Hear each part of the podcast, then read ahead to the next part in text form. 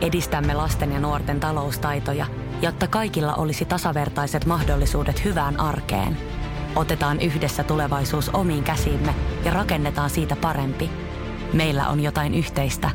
OP-ryhmä. Osuuspankit, OP-yrityspankki, OP-koti ja Pohjola vakuutus ovat osa OP-ryhmää.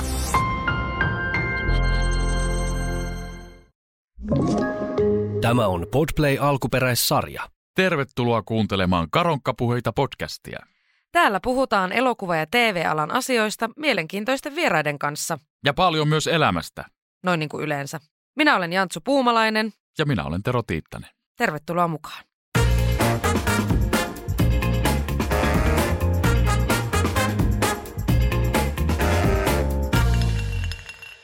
Kristian Heiskari, syntynyt 22. toukokuuta 1992 Tammisaaressa, on suomalainen tositelevisioesiintyjä. Hän tuli tunnetuksi voitettuaan Big Brotherin vuonna 2019. Heiskari tuli tunnetuksi voitettuaan Big Brotherin syksyllä 2019.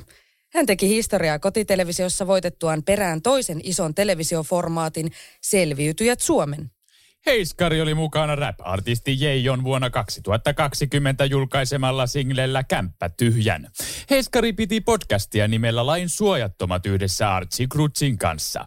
Heidän välinen yhteistyö kuitenkin päättyi heti ensimmäisen jakson jälkeen. Samalle kanavalle Heiskari on aiemmin julkaissut matka-aiheisia vlogejaan voitettuaan Big Brotherin.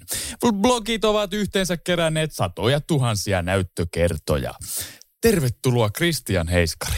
Tervetuloa. Kiitos. No, miltä se Wikipedia kuulosti? No siis mähän en tiennyt, että mulla on Wikipedia-sivu, että joku on näköjään askarellut semmoisen. Ei se pahalta kuulostanut, siis aika paikkansa pitää vähän toi oli. Faktoja vaan. Kyllä. Noniin, mikäs tää on tää räppihomma, missä sä oot ollut mukana? Kämppätyhjän, mä en ole koskaan kuullutkaan. Mikä?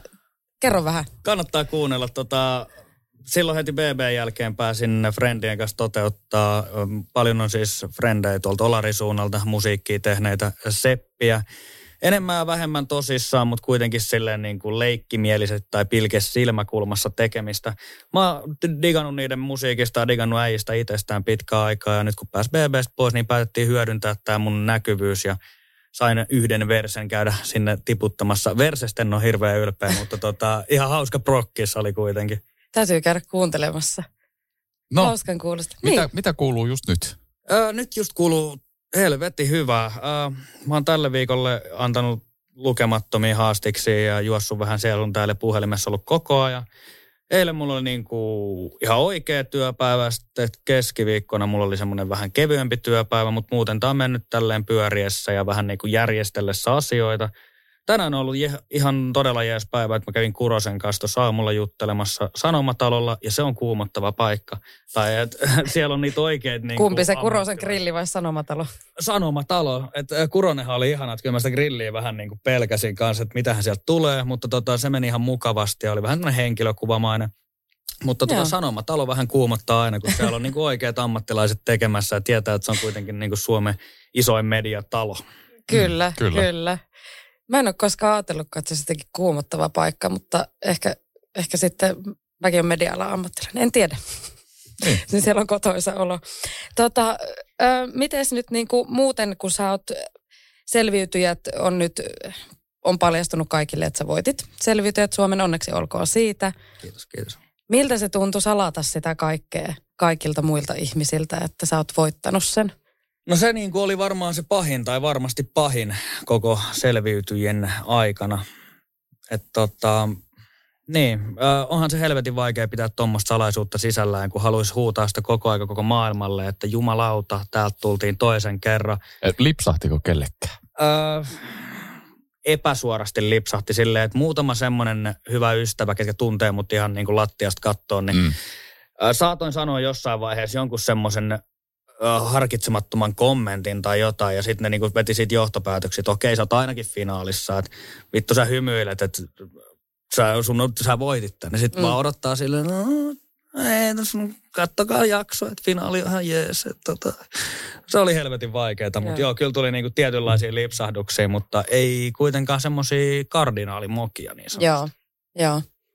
Mites mä en tiedä, onko tämä nyt semmoista sisältö- tai niinku sopimussisältöasiaa, mitä sä et saa kertoa, mutta et kuinka tarkkaa se oli, että saako kukaan, niinku saat sä kellekään kertoa, niinku, jos on joku ihminen, niinku, että jos ajatellaan, että olisi vaikka puoliso tai kämppis tai joku tämmöinen, saako tämän niinku semmoisellekaan ihmiselle kertoa sitä lopputulosta? Kai se nyt puolisolle on pakko kertoa. Niin, tai kämppikselle tai... Niin, siis...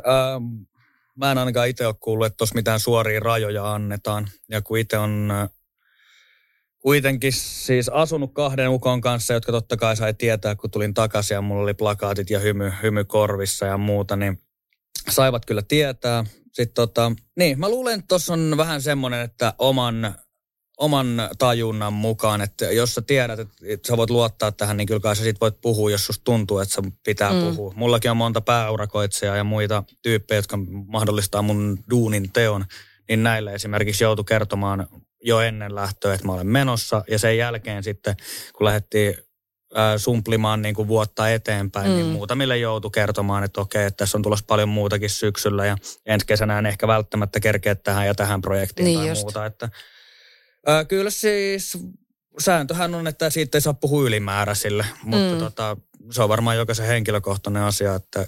Ketä ne on ne ylimääräiset. Niin. Aivan. Mutta sä siis teit TV-historiaa voittamalla jo toisen kilpailurealitin. Tämähän on ihan käsittämätön juttu. Miten se on niinku mahdollista? Miltä susta tuntuu, että sä oot voittanut 2 kilpailurealitia, mitkä ei kumpikaan ole helppoja millään tavalla? Vai koetko sä, että se on ollut helppoa? No siis fiiliksenähän toi on helvetin jees, tai siis ei olisi millään tapaa uskonut pari vuotta sitten, kun vielä niin sanotusti taviksena kulki tai ennen BBtä, ettei ollut minkäännäköistä julkisuuden tietoa, tajua. Niin kyllähän se todella vieraalta olisi tuntunut pari vuotta sitten, jos joku olisi kertonut, että näin sulle käy. Mutta kyllä mä koen, että noi meni aika iisisti. Tai että BB meni ihan omalla painolla ja se oli tosi mukava ympäristö mulle, koska mä tykkäsin taas siitä, että joku sanelee mitä tehdään. Tykkään siitä, että mulla on tekemistä, että mulla tulee helvetin helposti tylsää. Mutta niin, selviytyistä sitten niin se oli vähän eri lailla haastavaa. Tai että isoja haasteita ei ollut mun mielestä kummassakaan, mutta selviytyessä oli pahempi se, että oli koko aika jatkuva nälkä. Joo. Entäs oliko kylmä? No kun mulla on yleensä aina silleen, että mulla on helvetin kuuma, siis kesät ja talvet. Niin. Että ei muutaman kerran oli kyllä semmoisessa syväjäässä, varsinkin kun oli ollut kalastaa vaikka jonkun pitkän tovin ja isot taalot ja muuta, kengät märkinä tulee takaisin, niin miettii silleen, että vittu mä en lämpeä tästä nää huomiseksi. Mutta ei silleen, että kyllä siellä uskoisin ainakin, että jengi paleli muut enemmän kuin itse, tai että mulle ei tule hirveän helposti kylmä. Miten sieltä on tullut aika hyvin massia, 60 tonnia yhteensä, niin joko ne on käytetty tai sijoitettu tai... Niin, kun mä sijoittamisesta tiedän mitään, että sitä mä oon nyt joutunut ottaa vähän kaverin kontakti, joka enemmän tietää, niin... Verothan niistä tietysti lähtee, mutta... Juu. Mutta ihan kelpo summahan niistä on jäänyt. No joo, ihan jees, mutta siis kyllä oikeasti jos vielä tienaa paremmin, että Niin, että ei voi jäädä ihan niin kuin työttömäksi reality-kilpailujen. Voisi kai jäädä hetkeksi, mutta en mä tiedä kuinka kannattavaa se on, että... Kyllä noillakin rahalla varmaan selviäisi aika pitkälle tämän vuoden loppuun, mutta mieluummin tekee sitten elantonsa jostain muualta ja käyttää noin sitten semmoisiin asioihin, mitä ei muuten olisi mahdollista ostaa. Tai kämppää on miettinyt, mutta nyt kun pääsin kouluun, niin se varmaan siirtyy vuoden verran. Pääsit kouluun? Joo. Mitä sä lähdet opiskelemaan? Mä lähden Laisalo-opistoon ensi syksynä media-alaa. Että... No niin. Tervetuloa. Kyllä. Tervetuloa. Voit sitten soitella, kun tarvit podcast-hostiparia, jos Terolla vaikka tuo eläkeikä kuitenkin tuossa lähestyy. No se on jo muutama vuoden päästä. Radiolinjalle vai minnekään? Siis mun mielestä mä laitoin siihen sen radiolinjan. Radiolinja on muuten sketsisana, kun tulee aina mieleen ne jotkut Ysärin lopun mainokset. Kyllä. Ja olutta on. Joo. Mutta se on vissiin muuttunut toi opetus aika paljon tässä viime vuosina, että puolet vuodesta mennään kaikki samaa ja sen jälkeen sitten lähdetään erikoistumaan siihen, mitä halutaan, mutta mun mielestä mä laitoin radio siihen, en mä ihan varmaan. Okei, ja sua kiinnostaa nimenomaan radiotyö vai?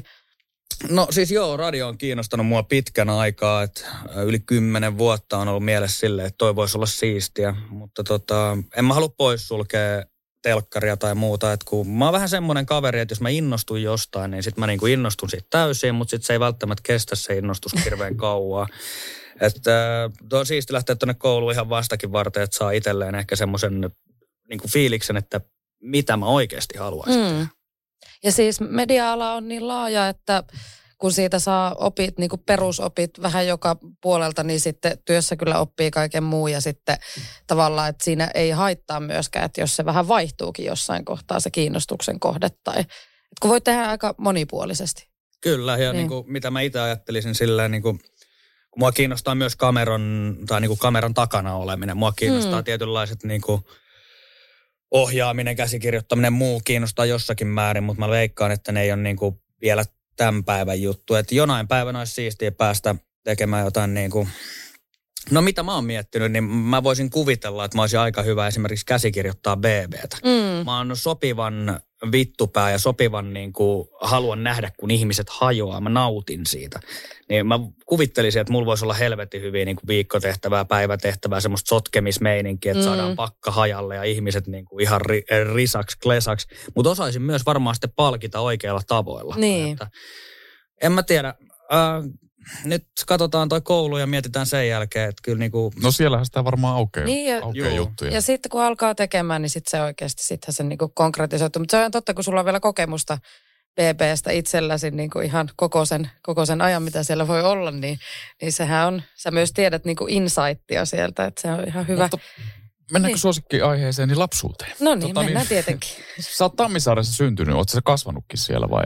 No mä oon syntynyt Tammisaaressa, mutta mä oon asunut Hangossa. Et mä olin ensimmäisen 20 tuntia tai jotain Tammisaaressa. Hangossa ei ollut synnytysosastoa silloinkaan ja ei taida olla enää Tammisaaressakaan. Et se on siirretty vielä kauemmas, jos mä ihan väärässä oon. Mutta Hangossa lapsuus ensimmäinen 17 vuotta. Pikkuveli äidin ja isän kanssa. Rintamamies talossa hyvin tommosella alemman keskiluokan omakotitaloalueella. Oikein onnellinen ja mukava lapsuus.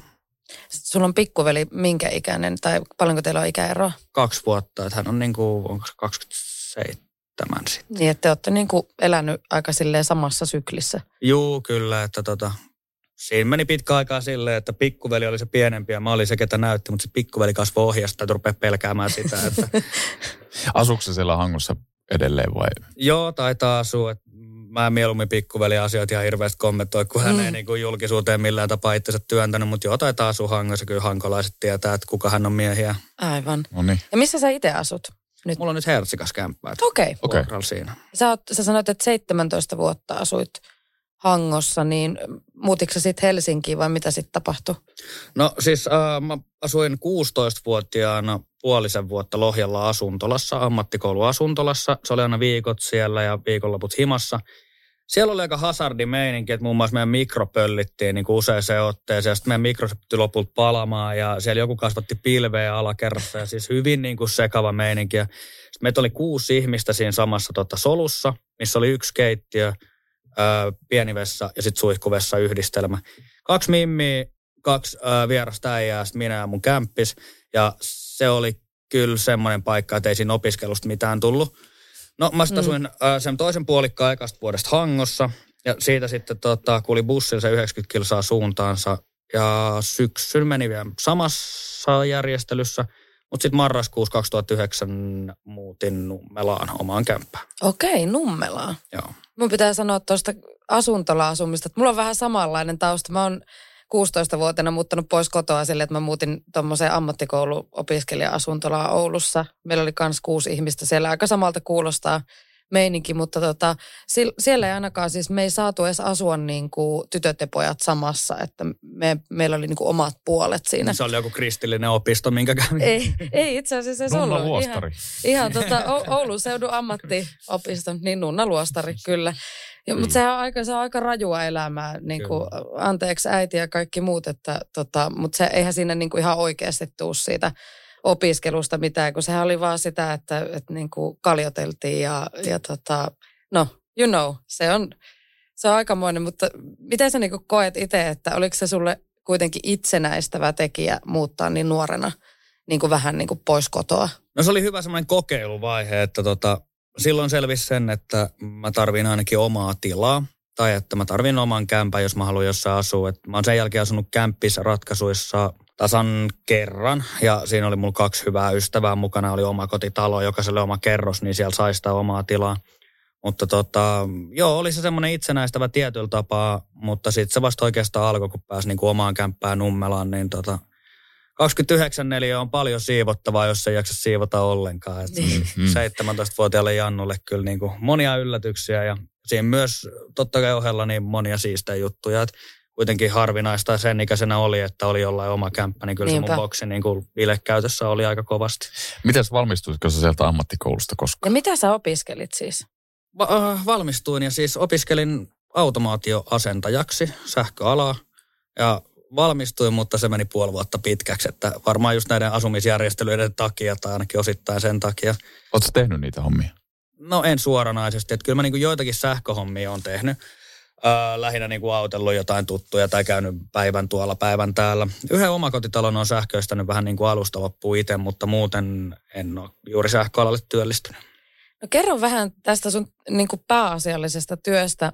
Toki niin kuin sun puheessa vilahtelee ja selviytyissäkin vähän semmoista työaiheesta läppää ja muuta, mutta siis kun me ollaan tämmöisiä media-alan niin kuin pumpuliperseitä, että ei meillä ole tämmöistä käytännön elämästä hirveästi kokemusta. Niin, klassisista oikeasta töistä. Niin, kerro vähän siitä, niin kuin, että miten sä päädyit sitten siihen, mitä sä nyt teet. Ja kerro meidän kuuntelijoille myös, mitä sä teet. No siis, kun mä teen 1000 ja yhtä asiaa, tai siis mä yritän tehdä semmoisia juttuja, missä mulle tulee hyvä fiilis, ja mitkä tuo muutakin kuin fyrkkaa. Mutta mä yritän myös sitten totta kai maksimoida sen fyrkan saamisen. Nyt mä työskentelen paljon tietoliikennealalla, internetyhteyksien parissa, että jos joku kuuntelee ja on mut nähnyt asentamassa heille tommoista vastautinta seinään, niin minä se olin. Mutta se on niinku yksi tommonen juttu, mistä nyt on työllistynyt ja siinä ohella, että eilen kävi esimerkiksi vähän purkamassa huoneistoremontin edestä, että repimässä vanhaa pois, että saadaan uutta tilalle. Mä teen aika paljon kaikkea, tai että mä oon oikeastaan pennusta asti ollut semmoinen, että mä kyllästyn helvetin nopeasti. Ja se on mulle niin kuin onni, että mä pystyn tekemään tänään tai niin kuin nykyisin niin semmoisia asioita, että siinä on niin kuin tarpeeksi vittuuntuu jokaisesta, niin sitten pystyy aina vaihtamaan toiseen. Ja viikoittain on niin kuin jotakin erilaista, että mulla ei niin kuin ihan hirveästi samanlaisia työpäiviä ole. Että niin, vaihtelua tarviiva kaveri. Ja miten mä päädyin tänne 1000 sattuman kautta. 18-vuotiaana Nummelassa frendi alkoi yrittäjäksi ja hän otti mut töihin ja aloitti tekemään kattohommia kahdestaan.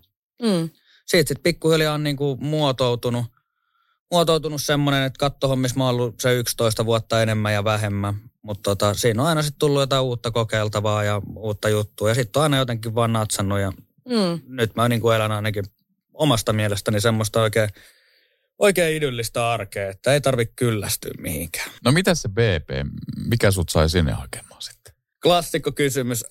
Kyllä se on kysytty 67 000 kertaa ja nyt se tuli 67 000 ensimmäisen kerran. Kyllä.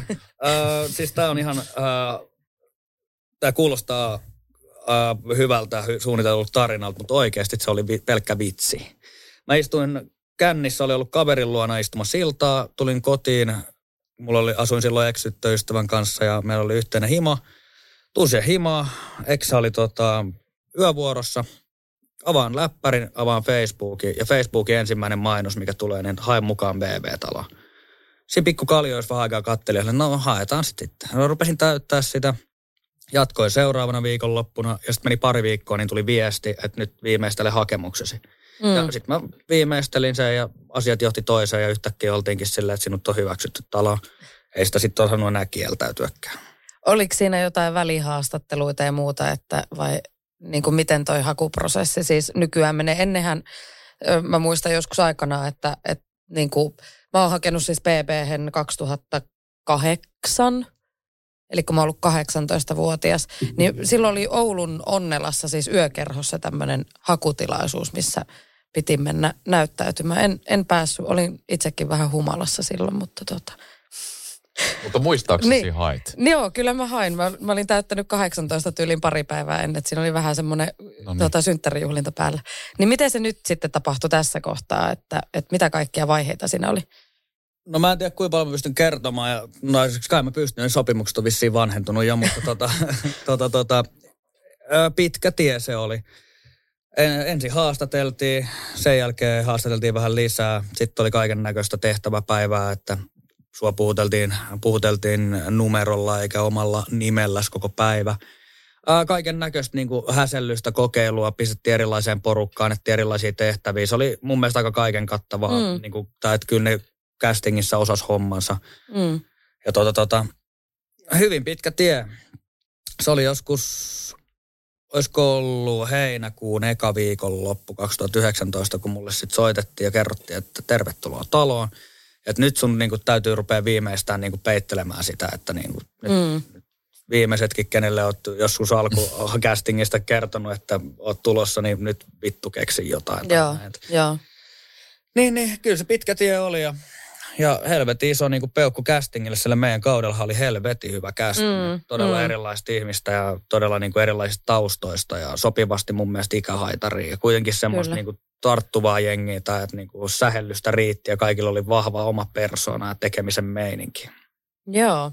Mitä sä ajattelit ennen kuin sä astuit sinne taloon, että tää ei ole enää vitsi? Ajattelit sä niin, että mitä tästä nyt saatana tulee? Ajattelin ja siis se oli ihan hirveetä, kun mähän istuin, tai siis varmaan kaikki muutkin istuin taksissa ja Redin parkkihallissa ja semmoisessa jossain kulmassa kaikkien pilareiden ja muiden takana, että sieltä ei nähnyt oikein mihinkään. Ja siinä sitten istuin ja sitten mulle sanottiin, tai siis siinä oli avustaja tai joku tämmöinen castingin avustaja mukana, joka sanoi, että no niin, nyt mennään. Lähti kävelemään hissiin päin ja siinä oli niinku silmät sidottuna siinä kohtaa, sitten hypätään hissiin, side pois ja tadaa, yhtäkkiä onkin studiossa. Sitten oli pari hyvää ystävää ja eksä kanssa paikalla, niin se oli niinku semmoinen varmistava tai silleen, että kun sitä oli kuitenkin ehtinyt siinä hotellissa miettimään, että okei, nyt sitä mennään, mutta se oli semmoinen, niin kuin, että ei vittu nyt oikeasti mennään, että nämä on niin kuin hyvästelemässä mua, niin kuin, että tuleeko tämä takaisin enää. Mutta joo. Varmaan aika absurdi fiilis siinä kohtaa. Todella, siis se koko päivä meni ihan semmoisessa unenomaisessa tilassa, että se, niin kuin, ei kyllä niin kuin, ikinä ole kokenut vastaavaa. Joo. Miten sitten, kun sä oot kuitenkin osallistunut kahteen tämmöiseen, missä sä joudut niinku, että sä et voi etukäteen päättää, kenen kanssa siellä vietät aikaa, kuinka kauan, niin koetko sä, että onko sulla niinku helppo tulla toimeen niinku erilaisten ihmisten kanssa, sopeutua niinku erilaisiin porukoihin, tai mitä sä koet, että mikä sun vahvuus tommosessa on? No varmaan just toi, että mä kyllä tuun yleensä kaikkien kanssa juttuun, tai että ei mulla montaa ihmistä elämäni aikana ole, kenen kanssa ei pystytä niinku samassa tilassa olemaan. Kyllä mä sanoisin, että mun vahvuus on just se, että mä oon vähän semmoinen kameleontti, että ihan mihin vaan porukkaan tyrkkää, niin kyllä mä yleensä niin kuin selviydyin ja hauskaa on.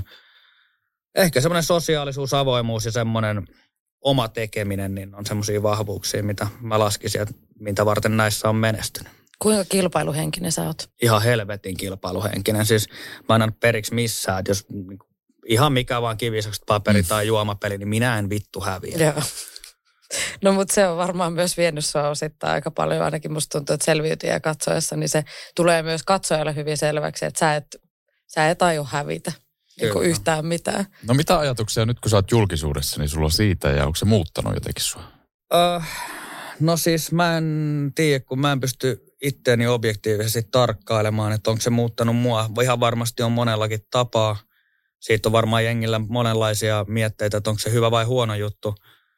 Mutta kyllä mä ainakin itse koen, että mä oon muuttunut hyvään suuntaan siinä, että mä en ole ehkä niin saatanan kärkäs enää. Mä ehkä osaan myös suodattaa sanomisiani aika paljon paremmin. Ehkä mä myös ymmärrän monenlaisia tilanteita paremmin. Tai että välttämättä aina ei kannata avata sitä sanasta arkkuunsa, jos avaan itseessä ainakin niinku kevyesti ja lempeästi. Kun mä oon aina ollut vähän semmoinen, että mä räväytän kaiken saman tien tiskiin ja päin naamaa ja kyselemättä. Mutta siis joo, onhan mun elämä mennyt ihan uusiksi, että 2 vuotta sitten tuolla pystyi vetämään ihan miten vaan ja miten päin vaan ja ikinä ei ollut mitään seuraamuksia muuta kuin ehkä virkavalta kerännyt kyytiin, mutta tai suututtanut kaverit, mutta nyt on niinku just se, että kun koko aika joutuu vähän miettimään. Tai että on oppinut tunnistamaan semmoisen katseen ihmisillä, että milloin ne katsoo sua niin kuin siitä syystä, että ne tunnistaa sut. Ne varmaan tiedätte. Joo, kyllä. Niin se katse, niin se luo vieläkin semmoisen niinku fiiliksen, että okei, joutuu tarkastaa ympärillä ja katsoo eteen, että okei, et ei ole mitään niinku laittomuuksia pöydällä, ei ole mitään aseita lähellä, ei polta röökiä jonkun lapsen sylissä tai muuta silleen. Niin. Vähän joutuu miettimään. Tommosia normihommia ei pysty tekemään. No niin, normihommia ei pysty tekemään. Lapsen sylissä vetämään röökiä. Jumalauta, ei voi polttaa lapsen sylissä. Ei, mutta tiedätte mitä mä tarkoitan. Joo, kyllä. Joutuu funtsiin, että mikä niinku mutta ettei vaan niinku tuu sitä, että joku räppäsee yhden kuvan susta jossakin terassilla ja sitten se näyttää ihan hirveältä. Mm. Vaikka tilanne olisi ihan tavallinen ja kaikki tekisi sitä muutenkin. Kyllä. Mutta just semmoinen niinku... Tuleeko jengi paljon heittää läppää? No joo, tulee. Tai siis yllättävän paljon. Suomalaiset on kohteliasta väkeä ja antaa kuitenkin hyvin omaa tilaa. Et jos menee isossa porukassa, niin se on yleensä vain sitä, että moi, voiko ottaa selfieä? Mm. Okei, otetaan nopeasti. Mm. Mutta sitten kun jäät yksin, niin sit alkaa tapahtua. Se on just näin. Sä tiedät varmaan, mistä puhutaan. Silleen, että ei ole yksi eikä kaksi kertaa, kun meni yksin kaljalle. Ajattelin, että mä haluan nyt käydä yksin ollut. Niin, menee terassin kulmapöytään, aurinkolaiset pääsi, hattu syvällä pääsi. Sitten vartti, niin sulla on 3-4 ihmistä siinä istumassa. Ja se vaikuttaa se ilta alku siltä, että sun ei tarvitse maksaa mitään. Ja sä tulet olemaan ihan päissään. Ja sä päädyt vielä jatkoille jonkun naapuriukon luokse. Silleen vetää jotain konjakkia aamuja. Siis, niin kun jengi on niin innoissaan tuosta jutusta. Ja silleen, että totta kai on siistiä. Niin, telkkari on niin semmoinen jotenkin kansaa yhdistävä tekijä. Mm. Tai silleen, että jos sä oot telkkarissa pyörähtänyt, niin jengi tuntee sut, tai ainakin luulee tuntevansa sut läpikotasi. Mm. Ja somehan on kans sit semmonen asia, että varsinkin jos sinne on jakanut jotain, niin ihmistä luulee, että ne tuntee sut. Joo, no mä oon somessa vähän huono, että mä en niinku sinne osaa hirveästi jakaa. Et mä oon yrittänyt tänä vuonna vähän kunnostautua, ja mielelläni teen semmoista oman näköistä sisältöä, mutta se on vähän vieras maailma mulle. Mm. Mutta niin, kyllä se... Paljon on erikoisia asioita tapahtunut. Toi on muuten mielenkiintoinen, kun sanoit tuon katseen. Että siinä on ero, että milloinka se ihminen niin kuin tunnistaa. Siis sen ei tarvitse sanoa, että mä tunnistan sut. Mm. Mutta sen huomaa, milloin sillä se katse, että nyt se tunnisti. Joo. Niin. Se on jännä, se on jännä. Joo, se on jännä kiilto ja vähän, ei hymyile kuitenkaan, mutta vähän sellaista pientä karetta siellä niin kuin suupielessä. Tai sellaista, että okei, no nyt se tunnisti. Niin. Ois olla, että se on meidän omissa päissä, mutta... Mä väitän, että ei ole. Niin. Tai siis mä oon keskustellut tässä muidenkin ihmisten kanssa, jotka julkisuudessa pyörii ja kaikki on allekirjoittanut, että sen oppii tunnistaa sen katse. Kyllä. Niin, mä en ole niin, mä en voi sanoa, mulla ei ole sama tilanne kuin teillä kahdella, mä oon huomattavasti vähemmän julkisuudessa kuin te vaikka, että vaikka mulla on julkinen työ, niin mä en ole mitenkään niin kuin, mutta on niitä ihmisiä siis ton oman työn kautta ja muutenkin, että kun on tämä podcast ja on esiintynyt televisiossa joskus ja näin, niin ihmiset ehkä niin kuin saattaa, että kyllä se on itse asiassa se katse, kun sähän myös näet, että jos joku ei yhtään muista, kuka sä oot, niin sä näet sen, niin kuin sen hämmennyksen sen silmistä. Ja sitten taas, että jos joku, vaikka se esittäytyisi, niin se saattaa silti, että se tietää joku kanssa. Että kyllä se on ihan totta. Mutta Teron kanssa, kun me ollaan tunnettu niin kauan, niin voi sanoa, että siinä on nähnyt aika erikoisia tilanteita, että kun on jossain syömässä ja tullaan pyytämään yhteiskuvia ja kusilaarilla tullaan kyselemään jossain baarissa. Se on muuten ihmeellisin paikka, missä jengi tulee juttelemaan vittu kusilaarilla. Niin siihen viereen tulee seisomaan ja no moikka moi. Kato, onko se äijä? Sille, mitä vittu, eikö tämä ole niin sanaton sopimus, että menet toiseen reunaan ja alat juttelemaan? Niin. Hämmentävää. Mä muistan, kun kerran me oltiin baarissa tuossa erottajalla ja Tero tulee sieltä vessasta, joku tuli tuolla kusilaarilla, että no mitäpä Sergei. Ja aivan raivona sitä, että no kyllä mä nyt ymmärrän, että kyllä muakin ärsyttäisi, mutta kenellä tulee mieleen? Sillä, että jos mä itse mietin, että mä olisin vessassa pissalla ja sitten joku kurkkaa sieltä yli, että moro! Mitä kuuluu, niin kyllä varmaan niin saattaisin sanoa jopa vähän ikävästi, mutta tähän joutuu. Tommonen pippeli. Mutta, no näin on, kiitos. Mutta tuleeko paljon semmoisia tilanteita, missä et tekisi mieli sanoa, että anna olla. Jätä rauhaa. Eihän se nyt aina pelkästään kivaa. Ei tietenkään. Että tietyissä tilanteissa, varsinkin jos on itsellä jotain draamaa päällä tai muuta, ja kaikilla varmaan joskus on ulkona draamaa päällä läheisten tai ystävien tai kenen kanssa vaan, mutta siis mä oon kertonut muuallakin, että mä oon viime talvena käynyt ratkaisukeskeisessä lyhytterapiassa. Okay. Ja vaan ja ainoastaan sen takia, että julkisuus on mulle vieras ja mä halusin sitä niin kuin avata. Ja se auttoi ihan saatanasti. Et siellä valmisteltiin, tai siis mä itse niin kuin kerroin ongelman, vastattiin, kerroin, että miten sen voisi hoitaa, kirjoitettiin ylös. Ja sitten mulle näytettiin, että mitä mä oon sanonut. Mm. Että ne on käytännössä kaikki mun sanoja, tunnistan, niin kuin, että mitä mä oon sanonut. Mm. Näytettiin vaan joka istunnon päätteeksi, että mä pistän sulle kuvan tuosta A4:sta, minkä mä kirjoitin. Saisin kuvaa ja sitten katsoi silleen, että hei vittu, että mä en ole itse kertonut nämä ratkaisut tähän. Mutta kun niitä ei vaan niinku osaa itse niinku toteuttaa. Niin, kun sä tarvit mustaa valkoisella, että sä ymmärrät, mitä sä oot puhunut. Niin just tommonen julkisuuden käsittely, niin se on ollut itselle kyllä helvetin haastavaa. Tai että kun mä oon aina tykännyt olla semmoinen niinku porukan valopilkku tai semmoinen äänessä, aina mennään, huudellaan vieraisiin pöytiin, mennään hyvällä meiningillä yleensä, mutta silleen kuitenkin, ettei aiottaa vähän niin kuin sotkua ja pahennusta. Niin sitä on täytynyt niin kuin pakostikin vähän muokata, tai sitä osaa itsestään on pakko muokata, koska tuolla ei voi kuseksia joka porttikongi, koska mä en halua seiskaan joka viikonloppu sitä tai joka torstai sitä, että mä oon kusemassa jonkun porttikongi. Rakastu aina uudelleen. Maistuu aina kuin italialaisessa ravintolassa. Pizzaristorante. Weekend-festivaltua kesän kovimman artistikattauksen Espooseen 2. ja 3. elokuuta. Luvassa on ikimuistoinen kokemus valoilla, laasereilla, erikoistehosteilla sekä maailman suurimmilla DJillä, kun Nicky Romero, Rehab, Tiesto, Alan Walker, Timmy Trumpet, Showtech ja monta muuta nousee lavalle. Lippujen hinnat nousevat 6. toukokuuta. Katso koko kattaus ja hankin liput nyt osoitteesta wknd.fi. Toi on mahtavaa, että sä oot niinku hakenut siihen sillä lailla apua ylipäänsä. Mä aina sanon, että terapia, lyhyt tai pitkä, niin kaikki ihmiset tarvitsee sitä, menkää terapiaa. Mutta siis, saiko sä niinku itse idean hakeutua vai sanoiko joku muu sulle, että kannattaisikohan sun kokeilla? No tästä menee ihan täysin kiitos muutamalle läheiselle ystävälle ja selviytyjät porukalle, koska siis selviytys puhuttiin paljon iltaisin off-caminä, muuten jauhettiin elämästä ja kuolemasta ja kaikista sen välillä. Niin helvetin moni sanoi just sitä, että terapia ei ole mikään niin kuin, tai että sinne ei vaan mene hullut. Ja kyllä mulla siinä jonkinnäköinen ajatus siitä oli, että näinhän se on. Mutta silleen, että se niin kuin vähän kannusti siihen, kun kaikki sanoi, että todellakin vittu menet, jos tulee niin menet. Ja tyyliin sai terapeutin numeroita silleen, että soita tälle, että tää on hyvä. No mutta mulla tuli tossa niin kuin semmonen valmistuva terapeutti, joka teki päättötyönä, niin se ei edes maksanut mulle mitään. Niin se oli niin kuin todella jees. Ja todella ihana ihminen, että niin kuin jeesas todella paljon sitä mun omaa ajattelua ja silleen, että jotenkin kemia natsas. Ja sehän on hirveän tärkeää tuommoisessa terapiasuhteessa. Joo, ei sitä voi vaan niin kuin mennä jollekin niin kuin ihan ventovieraalle, joka ei yhtään klikkaa sulle yhtään, niin ei se avaudu sille. Jos ei sulla tee mieli puhua sille ihmiselle, niin eihän se niin kuin... Joo. Ei se, ja sulla on käynyt tosi hyvä tuuri, että sä oot löytänyt sitten semmoisen niin nopeasti. Kyllä, mutta toisaalta siinä on taas se, että kun mä tykkään avautua ihan kaikille spurguille tuolla kadullakin, niin se on vähän silleen, että en mä usko, että... Tai mä luulen, että mä oon aika helppo terapioitava potilas, miten se puhutaan.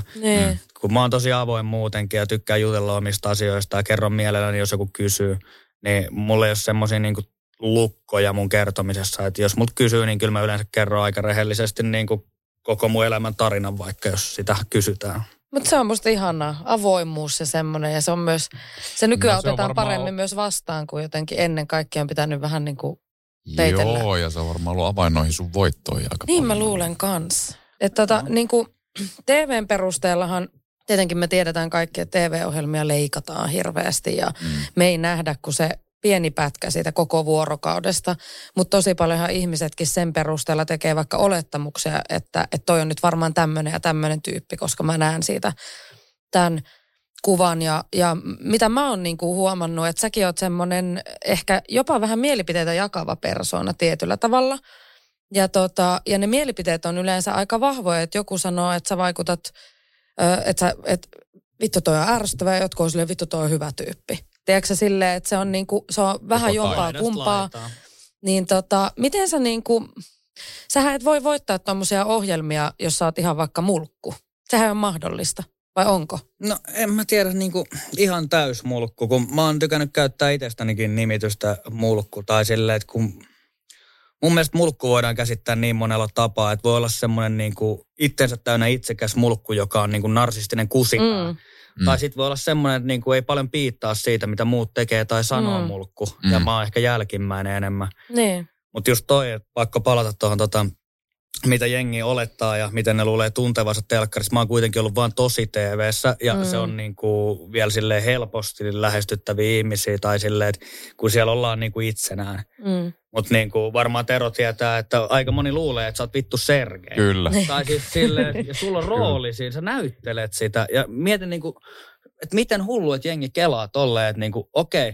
Sä oot nyt tää jätkä. Jos sä heitit sen juna alle tossa sarjassa, niin sä heitit sen oikeasti kiinni alle. Silleen, että ei se vaan mene niin. Ja tosi TV:ssä on ihan sama. Mm. Kyllä, ja sitten niinku sä oot päivällä töissä, Sergei, ja sit sä oot illalla, kun teet Prismaa, otat siitä käsidesiä vähän, niin saman tien tulee joku sanoa, että kato, Sergeihän se siinä. Niin sä oot niinku 24/7 Sergei tavallaan, paitsi kotona, et, et sille puolisolle sentään ei ole mitään, ollut. Ei ole mitään semmosia salkkarit pelejä iltaisin tai sellaista, että vähän niin kuin, että Sergei tulee tai... Ne on jätetty kuitenkin nyt pois sieltä kotoa. Joo, makkarissa on Tero. Mutta Sergei olisi varmaan kovempi. Mutta toki on jännä juttu, että, sitten, että jos miettii näyttelijöitä ja näyttelemistä muuten, niin eihän niin kuin yleensä ihmiset oleta, että jos sä oot näytellyt jossain muussa vaikka 8-osaisessa rikosdraamassa, että sä oot se karppi vaikka, tai et eihän sitä samaa tuu, mutta salkkarit on niin ilmiö ja sitten niin, varmaan realitissa. Ja kun se jatkuu, kun sitä tulee 5 kertaa viikossa, niin sehän niin. Siinä. Ja uusinnat päälle. Ja kesäuusinnat. Realitissakinhan on paljon tekemistä sillä, että miten niin ne asiat leikataan, mitä susta näytetään, niin sillähän on paljon tekemistä myös sen mielikuvan kanssa. Totta kai, mutta mä haluan muistuttaa tuohonkin, että realityssä jokainen on siellä itsenään, että totta kai voidaan leikkaamalla näyttää vaan niitä sun ikävempiä puolia tai niitä parempia puolia, mutta kuitenkin ne on kaikki sun puolia. Tai siis mun mielestä se on niin kuin hölmö väite, kun mäkin olen törmännyt tämmöisiin väitteisiin, että realityssä näytetään sut aivan erilaisena ihmisenä kuin sä oot. Vittu, sä oot itse ollut siellä. Niin. Käytännössä on kaikki sinua, mutta se on toinen asia, että onko se sun parhait vai huonoimpia hetkiä. Mutta se on vähän sama varmaan hetki kuin se, että kun sä oot nähnyt siellä terapiassa sen paperin, missä sulla on ollut ne asiat, mitä sä oot sanonut, niin sit ihmisten voi olla vähän vaikea niin kuin tavallaan, että kun ne näkee itsensä, niin ne joutuu myös kohtaamaan itsensä siinä, että mä oon tommonen, että mussa on nämä puolet. Niin voisiko siinä olla vähän jopa semmoinen, että se on niin vaikeaa hyväksyä itsessään, vaikka ne jotkut puolet, että sitten on helpompi sanoa, että no, tämä on nyt leikattu niin, että mä näytän tuolta ja tuolta, että mä en ole oikeasti tommonen. No se varmaan voi olla just noin, että kun ihmisillä on muutenkin semmoinen itseni mukaan lukien, niin on aika vahva semmoinen itsensä luottaminen tai silleen, että harvempi ihminen on silleen, että sanoo tätä ja sen jälkeen rupeaa pyörtämään puheitaan. Että yleensä ihmiset kuitenkin luottaa keskiverrosti siihen omaan tekemisensä ja siihen, että mikä minä olen. Niin varmaan just monelle ihmiselle on kova paikka toi, että joutuu niinku tarkkailemaan omaa tekemistään jälkikäteen. Ja sitten jos näytetään vielä jotain ikävämpiä juttuja, niin totta kai se tuntuu vittumaiselta. Miettii BBtä, niin joo, siellä oli muutamat kännit, missä olin todella perseestä. Ja olen katsonut koko kauden ja muutaman kerran jouduin lyömään koko kauden tai niinku jakson paussille käymään ulkon tupakalla hengitellä, koska ahdisti, tuntui vieraalta, tuntui todella erikoiselta. Mutta... Ja se on kuitenkin minä. Tai siis ei se ole muuta kuin, siis jokaisessa meissä on hyvät ja huonot puolet ja mun mielestä niin kuin kuitenkin kaikkien täytyisi seisoa se oman toimintansa takana. Tai kukaan ei voi ajatella, että lähtee tosi TV:seen tekemään jotakin niin kuin kultaista ja ruusuista ja ihanaa kuvaa itsestään. Niin, ei se toimi, eihän se kanna. Ei. Että kyllä siellä täytyy olla vähän niin kuin alastomana oma itsensä. Ja sitten ne hyvät ja huonot puolet. Myös mun mielestä kansa rakastaa sitä, että ihmisissä on huonoja puolia. Jokaisessa niin. Niitä on. Ja samaistumispinta. Samaistumispinta. Jos näytät sen, että vittu mäkin on ihan tavallinen ihminen, niin yleensä jengi niin kuin digaa sitä. Ja myös mun pahimmista tötöilyistä on tullut aika paljon positiivista silleen, että niin. Et, vittu sä olit kännissä, oot vittu ärsyttävä kännis, mutta ei se tee susta paskaa ihmistä. Niin. Mutta ootteko muuten huomannut, että kun mä huomaan ainakin, että saavani itseni joskus kiinni, etenkin realitya katsoessa, niin siitä, että jos jonkun ihmisen joku käytös tai joku semmoinen, että jos se ärsyttää mua, niin siinä voi olla taustalla jopa syynä se, että mä näen siinä jotain samaa kuin itsessäni. Mä tiedän tunteen. Niin. Yleensä kaikista äänekkäimmät mekastajat tosi TV:ssä ja semmoiset, jotka tekee eniten niinku semmoista helvetin pööpöilyä, mitä mäkin on tehnyt nyt 2 formaatissa, niin ne yleensä ärsyttää mua. Ja kun se on, kun samaistumispinta on niin paljon, niin se jotenkin tulee semmoinen olo, että ei vittu, toi ei voi olla kivaa. Niin. Ja onhan ne puhtaasti katsojalle parempaa viihdettä, kun ne hiljaiset siellä nurkassa istujat. Että. No niinpä. Joo, ja se on varmaan siis, kun mä huomaan niin kuin ihan ystävyyden muodostamisessakin se, että ne monet ihmiset, ketkä on mun läheisimpiä ystäviä, esimerkiksi mun yhtiökumppani, niin mä en voinut sietää häntä alkuun ollenkaan. Musta hän oli todella ärsyttävä, äänekäs muija ja mä olin ihan, että ah. Mutta sit mä oon tajunnut, että no niin, sehän johtuu siis siitä, että siinä on jotain samaa kuin itsessä, niin sit se ärsyttää sen takia. Ja siitä voi syntyä jotain kaunista. Hän on sinun peilikuvasi. No onneksi nyt ei ihan. Mutta joo, se on jännä. Tääkin on psykologiaa kaikki.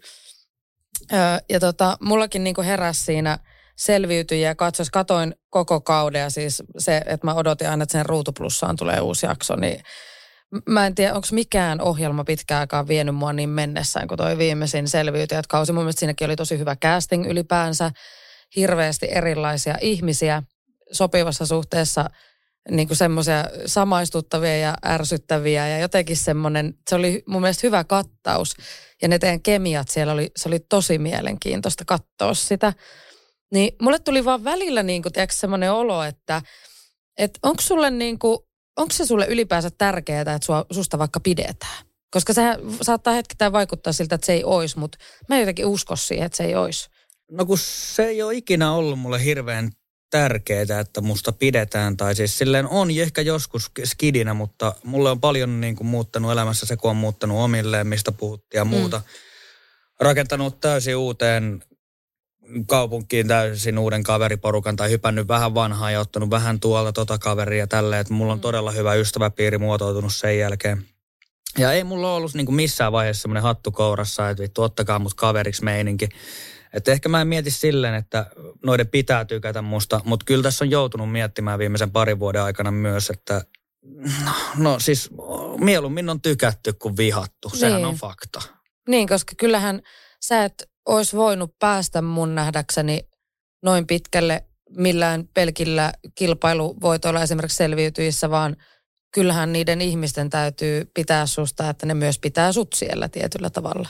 Näin mä ainakin kuvittelisin.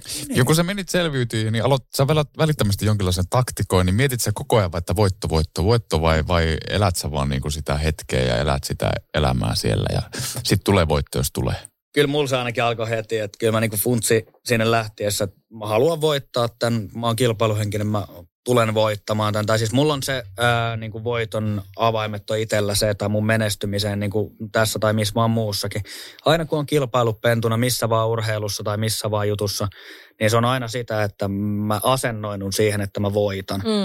Esimerkiksi Selviytyissä, niin aina niin kuin oli selitetty, että mitä tässä tehdään ja pikkas aikaa hetki ennen kuin aloitetaan, niin siinä omalla aloituspaikalla, niin katsoo sen radan läpi ja miettii, että ton mä teen näin, tän mä teen noin, noin mä teen näin ja sit mä voitan.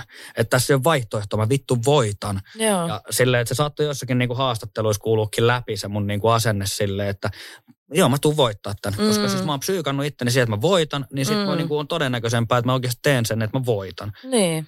Mutta yksi taktiikka ei auta Selviytyisi yhtään mitään, että mä huomasin sen aika nopeasti sen jälkeen, kun Aki lähti ja vaihtoi saarta. Että Aki lähti someen. Aki lähti someen.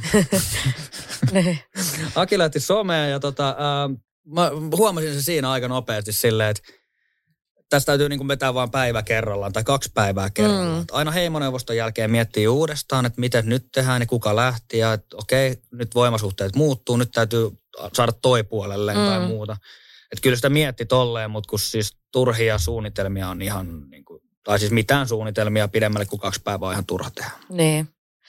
Mä muistan, mä mietin jossain kohtaa niin kuin kautta, vaan että mä oon sanonut tämän niin kuin ihan ääneen. Mä oon ollut silleen, miten helvetti tuo voi voittaa niin kuin kaikki koko ajan. Mä huomasin, että mua niin kuin ärsyttää se, että sä oot niin hyvä, mutta samaan aikaan siinä on varmaan taustalla joku semmoinen, niin kuin, että vähän fiilaa kuitenkin sitä, että joku niin päämäärä tietysti menee sitä omaa kohti, koska itsekin on semmoinen, en sanoisi keinoja kaihtamatta, mutta kyllä se on aika kova aina, kun jotain haluaa saavuttaa, niin kyllä se eteen tekee tosi paljon. Ja niin kuin tavallaan miettii siinä viimeisessä heimoneuvostossakin, että mä mietin, että miltä teistä tuntuu kuunnella niitä, kun niihin kysymyksiin on aina sisällytetty vähän jotain mielipiteitä teistä tavallaan ihmisinä tai näitä. Miten susta, niin kuin, miltä susta tuntuu ottaa sitten tuommoista palautetta tai jotain tuommoista niin vastaan siitä, että sä oot ollut niin kuin aika keskittynyt siihen omaan voittamiseen vaikka, koska se selkeästi on loukannut ihmisiä? No suoranaisesti heimoneuvostossa mua ei kiinnostanut ihan hirveästi toi, koska mä myös ymmärsin sen, että se on viihdettä. Kyllä. Että totta kai siinä niin kuin sanotaan semmoisia asioita, mikä on viihteellistä ja vaikka ne on niin kuin semmoisia asioita, mitkä ihmiset itse on kirjoittanut ja itse on miettinyt näitä, niin kyllä siihen saadaan lisää semmoista draaman tuntua. Tuntua pelkästään niin kuin leikkauksella ja pelkästään sillä, että kun toinen on vihasena siinä kysymässä. Niin kyllä. Niin, on se ihan eri juttu kuin, että jossain terassilla juttelisi silleen mukavasti. Niin. Kyllä. Mutta en mä niinku siinä kohtaa ainakaan miettinyt hirveästi. Ja kyllä mä niinku ajattelin siinä jo ennen kuin heimoneuvosto on siis viimeiseen käveli. Ja ajattelin sen, että okei, tähän asti on tultu niinku tällä tyylillä ja mä oon pärjännyt tahasti tällä tyylillä, niin mä pidän sen saman tyylin. Niin. Mä mietin sitä, että niinku, et pitäisi tässä rupea pyytää anteeksi joltain. Miksi vittu pitäisi pyytää anteeksi, kun toista on pelannut huonommin? Niin, ja pelihenki on kuitenkin just se, että se psykologinen peli on tosi iso osa sitä, että ne kilpailuvoitot ei riitä, niin sähän pelasit sen vaan niinku, se oli välillä, kun katsoin, niin oli välillä tosi vaikea tavalla ymmärtää, että miten sä voit päästä koko ajan noin pitkälle ja miten kaikki on sun puolella, mutta samaan aikaan sitten, kun se tuli se hetki. Ja jotenkin, kun mä aloin miettiä siinä lopussa just sitä, että no kummalle mä niin kumpit on ansaitsen, niin mä olin sitten sitä mieltä kuitenkin, että no kyllähän sä sen ansaitset. Että vaikka se oli hirveän koskettava se viimeinen kilpailu ja Marianne kapus sinne yhdellä jalalla sinne loppuun asti. Sekin oli niin dramaattista, yhdellä jalalla. Niin se oli hyvin tunteita herättävä, se oli hyvin koskettava, mutta sitten samaan aikaan niin itsekin tajus sen, että mitä mä nyt itsekin, no totta kai mä kirjoittaisin sen nimen, joka on oikeasti pelannut sen pelin niin kuin loppuun asti just näin, että mielenkiintoista. Niin, totta kai vai totta kai, koska siis kyllähän tossakin nähtiin äänestyksessä myös ihan erilaisia perusteluja sille, että onko se totta kai. No jos se on sun totta kai, niin ei se kaikkien ole. Ei se ole, mutta mä varmaan ajattelen sen, että mä itse olen, että mä itse ajattelisin sun tilanteessa, olisin ajatellut, että mä ansaitsen tämän enemmän sen takia, että mä oon pärjännyt tässä paremmin tässä pelissä. Se voi kuulostaa vähän itsekeskeiseltä sanoa noin. Olinko pärjännyt, koska siis mun mielestä selviytyissä ei ole pääasia se, että voittaa kilpailuita tai pärjää leirissä tai muuta, vaan se, että sä pääsit sinne finaaliin. Niin. Kyllä mä mun mielestä, tai siis Mariannehan luovi tiensä tommosena Saarisen Nikoa lainaten niin yrtin tuoksusena röllimammana tai jotain. Kyllä mun mielestä Marianne ansaitsi sen paikan ihan samalla lailla. Kyllä, ehdottomasti. Silleen, että helvetin hienoa pelaamista myös Mariannelta, vaikka se ehkä katsojasta saattaa tuntua, että eihän toi edes pelannut. Mutta vittu, on sekin peliä, että sä yhtäkkiä käännät vaan takkiin sun pahimmille liittolaisille. Ja sille, ihan sama homma teki itse. Ja sille, että ei sinne kumpikaan ilmaiseksi päässä. No ei, siis siinä mielessä oot ihan oikeasti. Molemmathan pelasitte nimenomaan sen hyvin, että teillä oli vahvoja liittoja. Ja te olitte valmiita oikealla hetkellä kääntämään myös sen takin oman hyödyn tavoittelemiseksi. Mutta semmoistahan se on. Että tavallaan tossakin katsoessa tajuaa sen, että no nimensä mukainen formaatti. Ihan oikeasti. Mites, onko sieltä jäänyt ystävyyssuhteita? No on joo, että enemmän ja vähemmän. Kyllä mä kaikkien kanssa tekemisissä on, että no Arttu Harkin kanssa ei soitella eikä Oskarin kanssa, mutta mä luulen, että heillä on niin paljon parempaakin tekemistä kuin jutella mun kanssa, mutta kyllä muuten niin kaikkien kanssa tulee oltu yhteydessä, että Mariannen juhlissa olin, hän täytti 53, kun se oli. Olkoon Marianne taas. Onneksi olkoon. Onneksi olkoon. Me oltiin Mariannen juhlissa heti tuon finaalin jälkeen, tai finaali katoi himassa Friendin kanssa, ja sitten mentiin siinä vielä jatkamaan, ja Suvin kanssa soiteltiin, Sabinan kanssa ollaan välillä soiteltu, käynyt pari biissejäkin ottamassa. Joalinin kanssa nähtiin puistossa, kun hän oli tekemässä jotain yhteistyöprokkista Helsingissä. Kyllä mä digaan nähdä kaikki, että Nartsin kanssa oltiin ihan kauhean naamat viikko sitten, siis ihan vittu pleksit. Jos siitä olisi tehty live, niin sanon vaan, että toi keväinen live niin olisi jäänyt aika hintsusti hienommaksi ja siis siistimmäksi kuin mitä toi viime perjantain setti. Että no miten se teidän podcastin kävi? Koska tämähän nyt, sä nyt itse otit sen puheeksi kerran, niin kerro vähän että Miksi se jää yhteen jaksoon? No ootteko te nähnyt sen? Mä oon nähnyt pätkän siitä. Tero ei ole nähnyt. Mä tiedän, että se ei ole nähnyt. En ole nähnyt. Niin. No sä voit sitten kertoa tämän jälkeen Terolle, että miksi, mutta en mä halua mitään meteliä siitä nostaa tai silleen, että mun mielestä se meni miten meni ja me ollaan sen jälkeen Artsin kanssa ihan hyvää pataa. Se ei vaan ollut ehkä sitä, mitä me oltiin kumpikin ajateltu päässään, tai molemmilla oli ehkä eri visio. Mä digaan Artsista vieläkin helvetin paljon, että siinä on suorapuheinen ja niin sanotusti kova jätkä, jos näin voi sanoa tänä päivän. Tai siis silleen, että se kyllä tekee asioita, mitä se tekee, niin tekee antaumuksella. Mä digaan monissa jutuista ihan täysiä. Et tosi kova kaveri, mutta ei vaan pysty tänä päivänä. Et joskus 80-luvulla, jos toi olisi tehty toi podcast, niin toihan olisi ollut saatana etusivujuttu hyvässä jutut mielessä. Kyllä. Mutta ajat on muuttunut ja tommosia kaikkia asioita, mitä sielläkin paukuteltiin molemmat, niin ei ehkä ole silleen ok huutaa julkisesti tänä päivänä. Kyllä. Ja sitä varten mä oon myös miettinyt silleen, että onko tämä media nyt mun paikka, koska mulla tulee tommosia ajattelemattomia kommentteja vähän niin kuin joka toisessa lauseessa tai näin. Että nämä on myös niitä juttuja, mitä mä oon joutunut kehittämään sit julkisuuteen tuon jälkeen, että joutunut vähän rakentamaan sitä, että ajattele ennen kuin sanot. Niin. Ja ehkä tärkeämpää tuossa jokainen meistä, kukaan meistä ei ole sillä lailla pyhimys, että kyllä niin kuin varmasti... Paitsi pyhimys. Että tulee varmasti vähän lipsautuksia ja kyllähän mekin monesti näiden jaksojen jälkeen, niin molemmat ilmeisesti miettii, ai saatana, kun tuli sanottua nyt tuommoista ja tuommoista. Sitten tavallaan, että ihan sama, koska... Tämä on vaan elämä. Me ollaan vaan ihmisiä kaikki. Ja mun mielestä sitten se, että jos tekee väärin, loukkaa toista ihmistä, niin mikä on tärkeintä? Pyytää anteeksi ja oikeasti tarkoittaa sitä. Ei siinä niin kuin...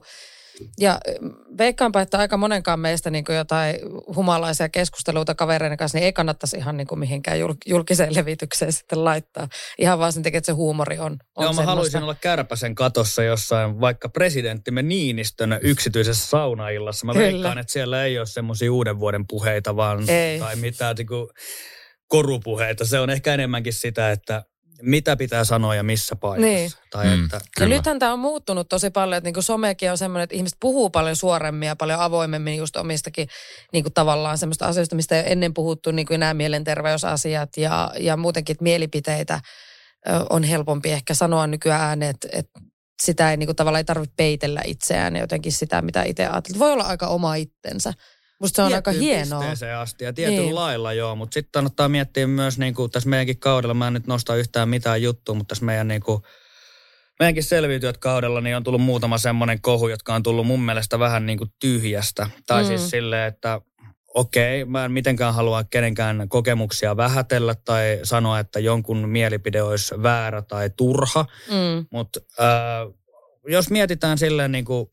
Että jos asettaisiin jonkun muun ihmisen puhumaan niitä sanoja, mistä on tullut kohu, niin ei välttämättä tulisi kohua.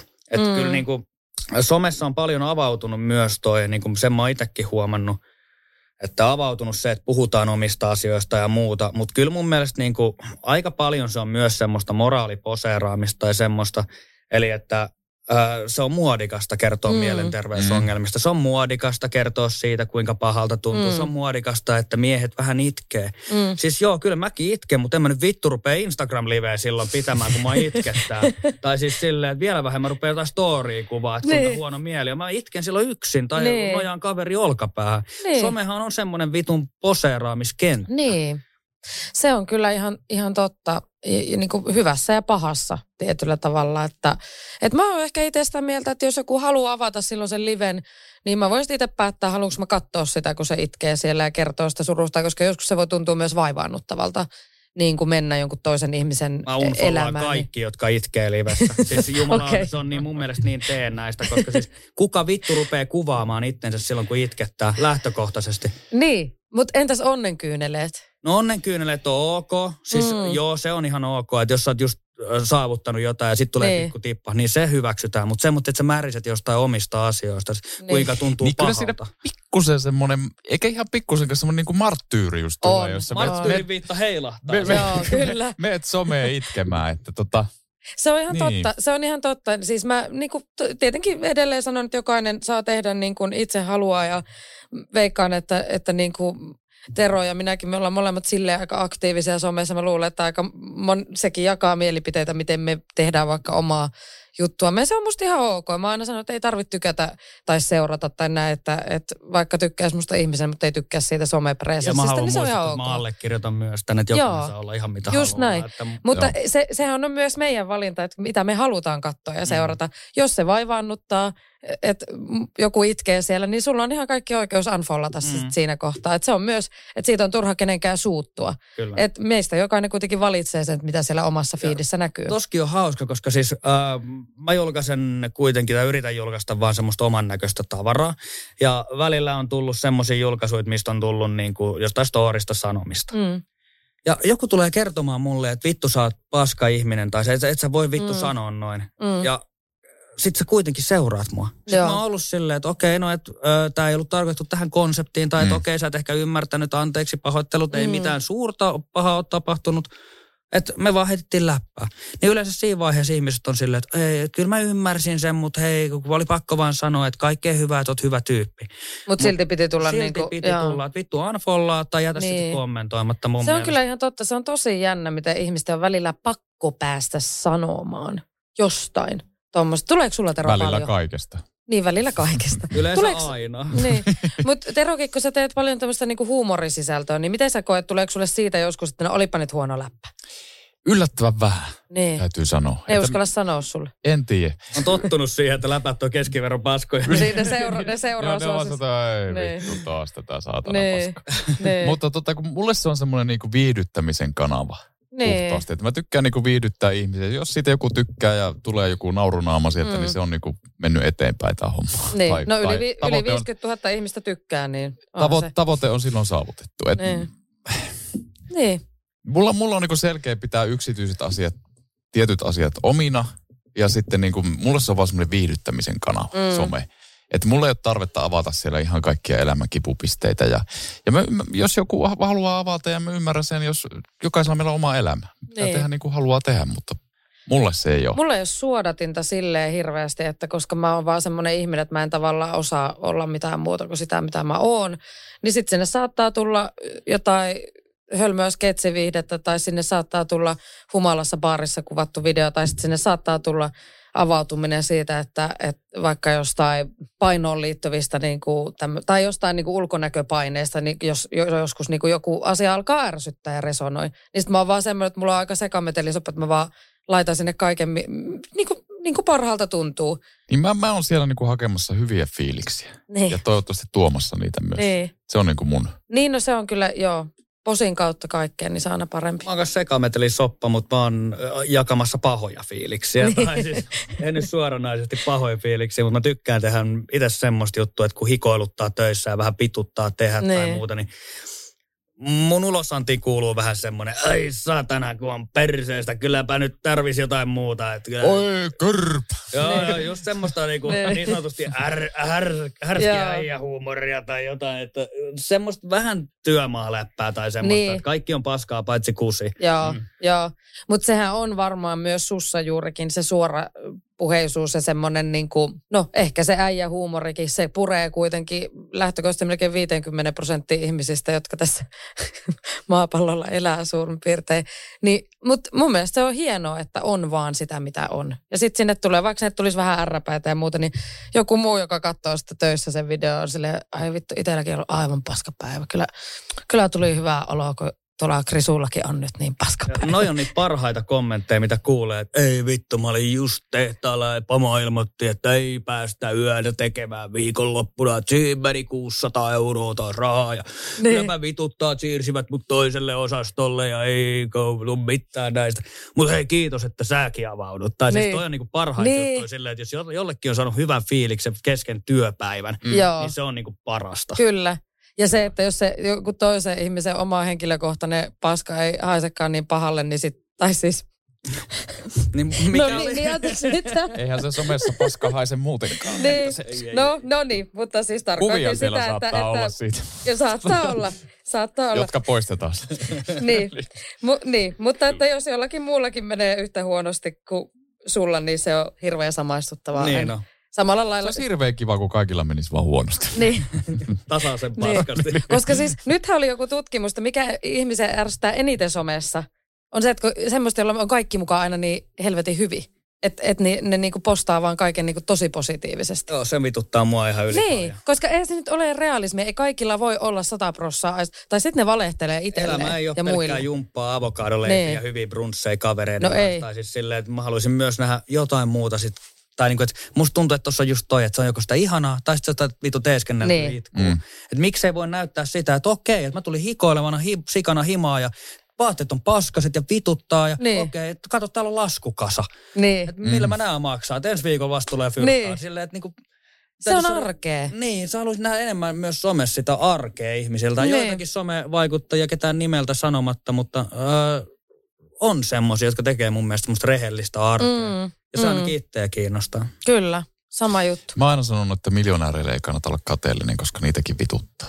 Se on ihan totta. Niin, no mutta se on taas Klassinen, vituttaako mieluummin, itketkö mieluummin Mersussa vai vittu Saabissa? Pääasiat itke. Kyllä. Nyt Kris, jos mietitään tulevaisuutta, sua kiinnostaa media-ala ja muu, mutta lähtisitkö vielä johonkin reality-formaatteja, jos lähtisit, niin mikä olisi semmoinen? Ihan mihin vaan, missä kilpaillaan. Alava Islandiin. Kilpaillaanko?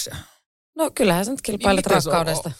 Ootko sä parisuhteessa muuten? En ole ihan sinkkuna mä nyt. No niin, Laava-Islandihan haku päällä tälläkin hetkellä. Siis, joo, tuommoiset parisuuden realityt ei mua kiinnosta. Että semmoinen niinku rehti kilpaileminen yksilönä kiinnostaa. Mutta kyllä mä Laava-Islandikin voi lähteä, mutta se hintalappu on vaan niin kallis, että... Niin. Tai siis kun se on ihan paskapuhetta sanoa mun mielestä, että mä en ikinä tekisi tota, koska jos joku tarjoaa sopiva summan rahaa, niin valtaosa ihmisestä lähtee tekemään ihan vittu mitä vaan. Niin jos ei se polje niin kuin ihan täysin, jos ei se loukkaa tai... Niin ja vaikka se loukkaisikin, jos hinta on oikein, niin silleen, että aika moni on valmis joustamaan moraaleistaan rahaa vastaan. Ja mä koen, että mä en ole semmoinen ihminen, joka tekisi ehkä ihan helpoiten niin. Mutta kyllä mä koen kuitenkin, että niin kuin voisin mä lähteä tommosiinkin, mutta en mä sinne niin kuin... mielelläni lähdet työkeikkana voisin lähteä, mutta kaikki kilpailu kiinnostaa. Et esimerkiksi niinku, Myyrä on helvetin kiinnostava, Farmi on helvetin mielenkiintoinen. Sitten mä kattelin niin Discovery Plusalla alkavassa joku tämmöinen, oliko Ketosen Karin, joku tämmöinen inttityylinen tai tämmöinen, että laitetaan jengi niinku ruotuun, niin tommoset jutut kiinnostaa. Et mä oon ihan varma, että jos mut sinne joskus otetaan, niin vittu mä voitan sen. Niin, kyllä. Niin kuin kaikki muutkin, mihin osallistut. Niin. No joo, no, on tässä ollut tappioitakin elämän aikana. Muuta silleen, että ei vittu, Heiskari on niin, täälläkin, että sehän voittaa tämänkin. Mutta jos ne onkin, ne reality-kilpailut onkin just se, että missä sä voit, aina voi voittaa, niin sanotusti. Katsotaan, miten käy, niin pyydetään. No mitäs muita tulevaisuuden haaveet? No mä haluan työllistää itteni No siis mä oikeastaan työllistän itteni just nyt semmoittiin. Mä haluan tehdä erilaisia hommia. Mä haluan tehdä vähän tota ja vähän tätä ja sellaisia, että on erilaisia päiviä. Ja, että ei tarvitse kyllästyä. Mutta kyllä mä haluaisin pois mahdollisimman paljon noista duunarihommista. Mä koen, että mulla on kuitenkin ihan ok ulosanti ja mä sitä varten lähden tuonne Laisalo-opistoon, että mä pääsen rakentamaan omaa mediatietämystäni, omaa äänenkäyttöä, harjoittelemaan, että miten näitä juttuja tehdään. Ja mä haluaisin joku päivä istua tämmöisessä mikrofonikopissa ja puhua paskaa työkseni. Radio kiinnostaa, telkkari kiinnostaa, oikeastaan kaikki esiintyminen kiinnostaa. Jos joku tää kuuntelee ja haluaa mut juontamaan jotain, niin mä tuun mielelläni. Niin mites näytteleminen? Voisin mä kokeilla näytelläkin. No niin, nyt istut sitten täysin oikean ihmisen kanssa. Itse mä oon miettinyt sitä, että mä haluaisin salkkareista ja cameo. Silleen, että mä istusin vaan jossain siellä taustalla. Olisin sille, että siis Niko Saarinen taisi sanoa ihan samaa. Voidaan tulla Nikon kanssa samaan aikaan tekee cameo. Jossain mikä barbaari vai kentauri vai mikä tää on. Niin... Moose. Se on nykyään Moose. Tai Amanda. Niin Amanda se... Ruokaravintola, niin. Joo, mutta nämä on ehkä enemmän Moosen poikia. Ei, kun mennään kyllä kynttilä illalliselle Nikon kanssa. Joo, lähtisiköhän se Niko? Ihan varmaan lähtee. Ihan varmasti voidaan kyllä kysyä. Kyllä, lähteehän se nyt. Kyllä. Hei, Krisu, on ollut tosi kiva jutella sun kanssa. Kiitos, ihan mahtavaa. Ihan mahtavaa. Ja haluan toivotella sulle ihanaa lämmintä kesää ja kesän jatkoa. Kiitos, samoin teille ja kaikille kuulijoille kanssa. Kiva. Kiitos. Kiitos. Kiitoksia. Hei hei. Hei hei.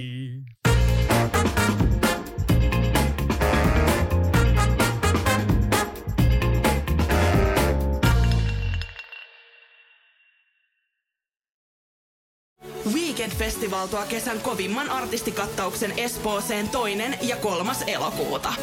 Luvassa on ikimuistoinen kokemus valoilla, laasereilla, erikoistehosteilla sekä maailman suurimmilla DJillä, kun Nicky Romero, Rehab, Tiesto, Alan Walker, Timmy Trumpet, Showtech ja monta muuta nousee lavalle. Lippujen hinnat nousevat 6. toukokuuta. Katso koko kattaus ja hankin liput nyt osoitteesta wknd.fi.